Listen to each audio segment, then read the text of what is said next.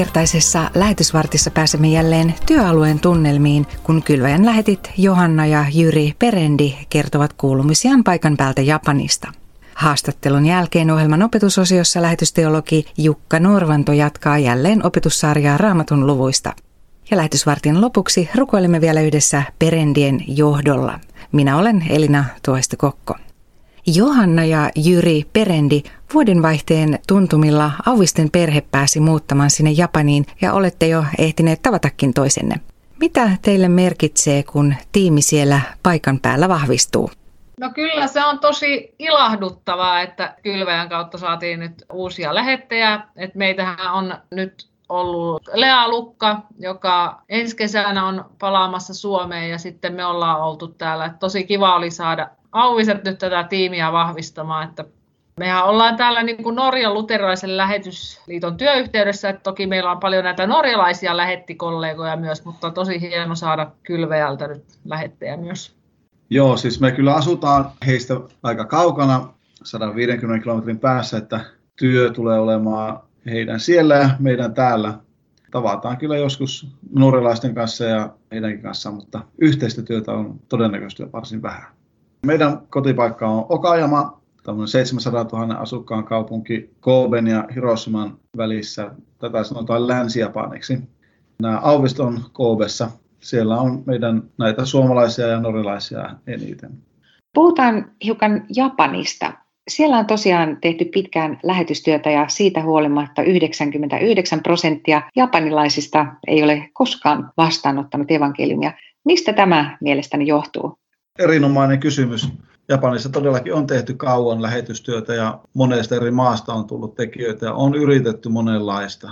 Kaikkihan me haluaisimme varmaankin olla näkemässä suuria herätyksiä. Japanissa näitä suuria herätyksiä ei näytä tulevan.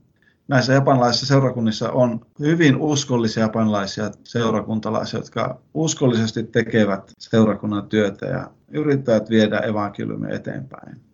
Mistä se johtuu, että japanilaiset niin vähän ottavat tulta, en tiedä. Johanna, tiedätkö sinä? Ei minullakaan tähän ole mitään tota, vastausta. Toki niin kun voi etsiä vastauksia niistä siteistä, mitkä japanilaisilla on näihin heidän uskontoihin, buddhalaisuuteen ja sintolaisuuteen. Ja itse näkisin myös sen, että tavallaan se semmoinen, voisiko sanoa yhteisöllisyys tässä tapauksessa niin negatiivisessa mielessä, että että ollaan hyvin uskollisia esimerkiksi niille omille esi-isille, esi-isien palvonnalle. Ei niin kuin haluta aiheuttaa perheelle häpeää. Siinä on semmoisia jotenkin, musta tuntuu, että hyvin niin kuin vaikeita meidän ymmärtää, että minkälaisia ne siteet on. Että minullekin yksi ystävä, semmoinen jo lähemmäksi 80 nainen sanoi, että kyllä hänestä niin kuin kristinusko tuntuu paljon läheisemmältä tai jotenkin semmoiselta paremmalta. Hän itse käytti sanaa, että hän on niin sidoksissa tähän niin kuin buddhalaisuuteen ja hän niin kuin, tavallaan ei niin kuin näe sitä edes mahdollisuutena, että hän voisi olla kristitty. Ja toki minä yritin hänelle kertoa siitä vapaudesta, mitä niin kuin Jeesus lupaa, että hän antaa semmoisen aidon vapauden.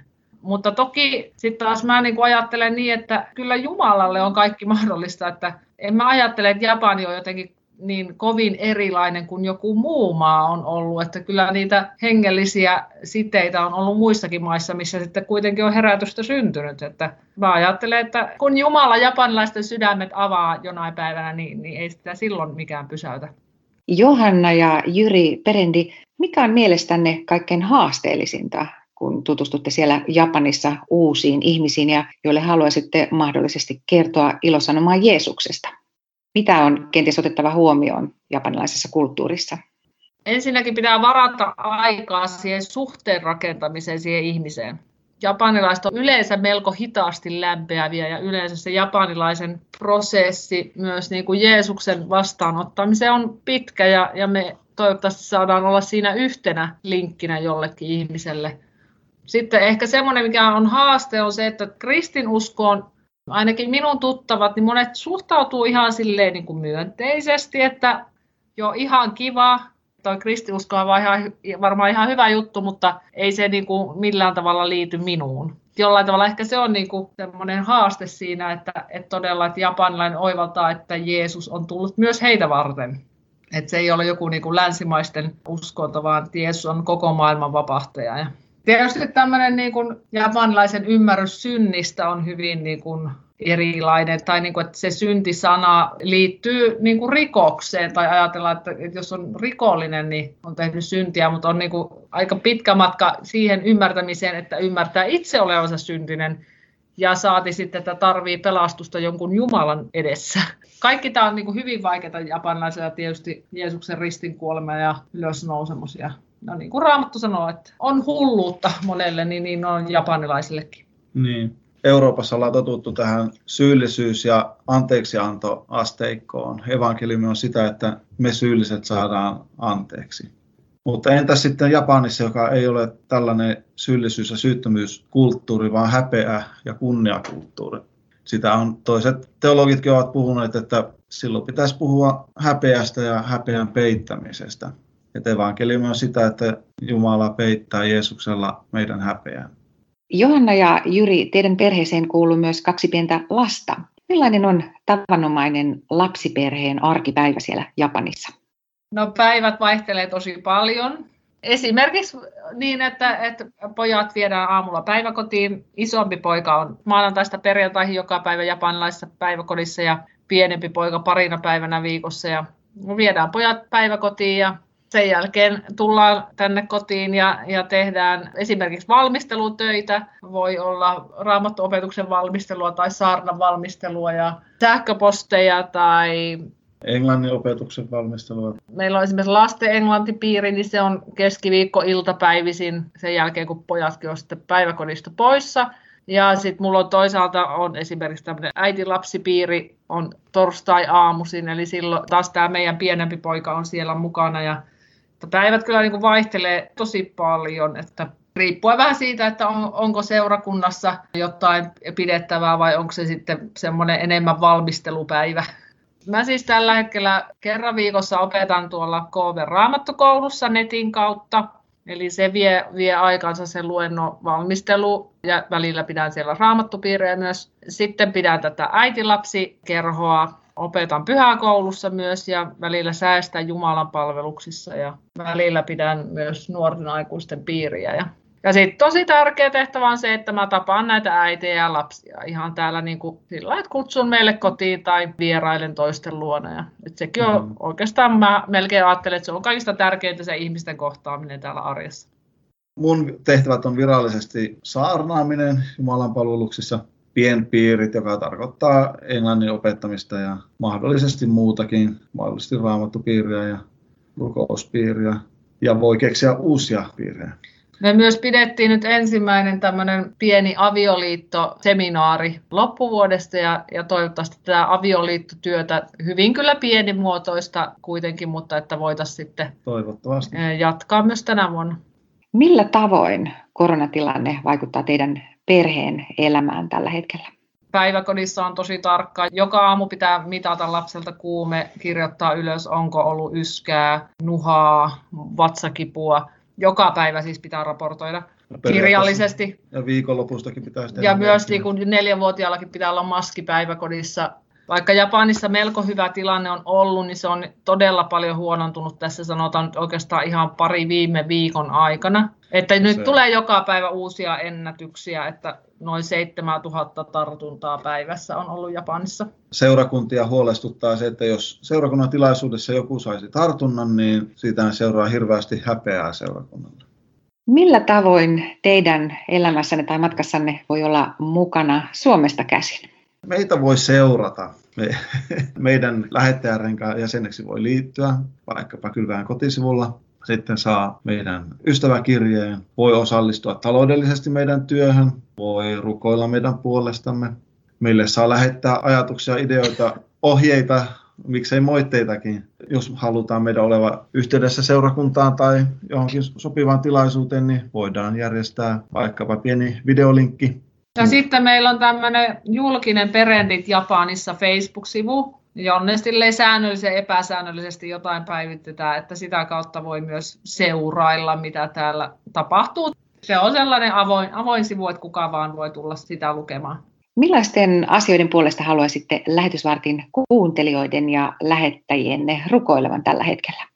Näiden ihmisten puolesta, jotka kuulee evankeliumia, että se evankeliumi saisi synnyttää heissä uskoa. Jos ei nyt, niin joskus tulevaisuudessa. Että kyllähän raamatussa on lupaukset, että se sana ei tyhjänä palaa. Että tosiaan, että usko saisi syntyä ja ihmiset vois löytää toivon elämäänsä. Japaninkin koronatilanne on aiheuttanut tosi paljon taloudellista ahdinkoa monille ihmisille, niin, ja itsemurhien määrät on noussut tosi paljon tämän koronan myötä. Et rukoilla, että nämä japanilaiset, jotka on hyvin epätoivossa tilanteessa, että ne sais löytää toivon ja ulospääsyn siitä epätoivosta.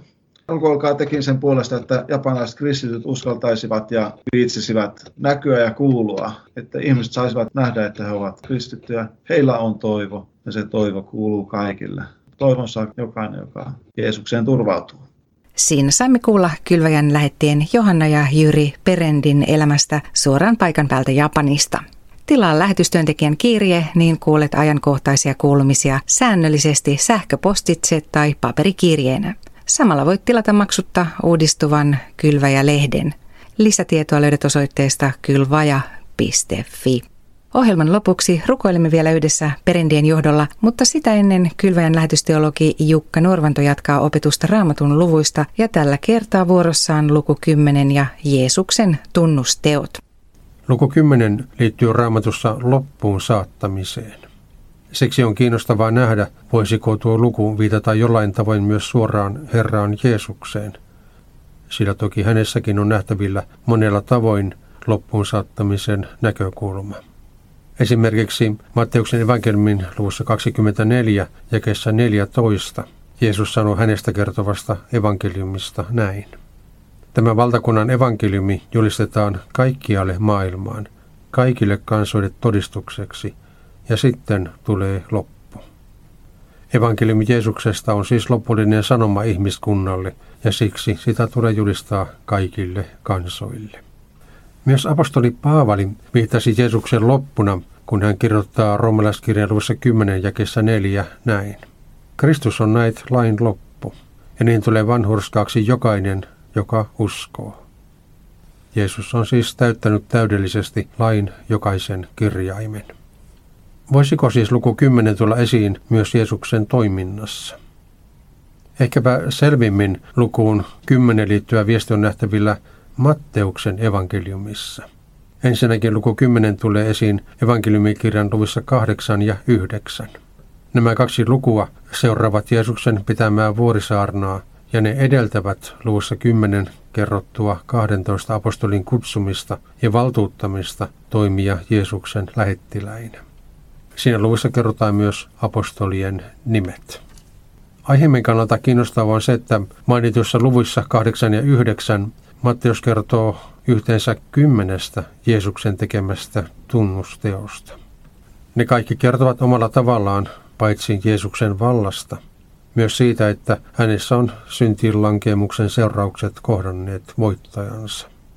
Niinpä Matteus kertoo kymmenen esimerkin avulla, että Jeesus on sairauden, luonnonvoimien, pahuuden henkiolentojen ja jopa kuoleman voittaja.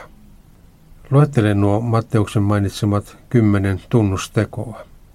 Ne ovat spitaalisen parantaminen luvussa kahdeksan, sadanpäällikön palvelijan parantaminen Kapernaumissa myöskin luvussa kahdeksan, Pietarin Anopin parantaminen myöskin luvussa kahdeksan, myrskyn tyynnyttäminen edelleen luvussa kahdeksan, riivaajien karkottaminen kahdesta miehestä Kadaran alueella, sekin luvussa kahdeksan.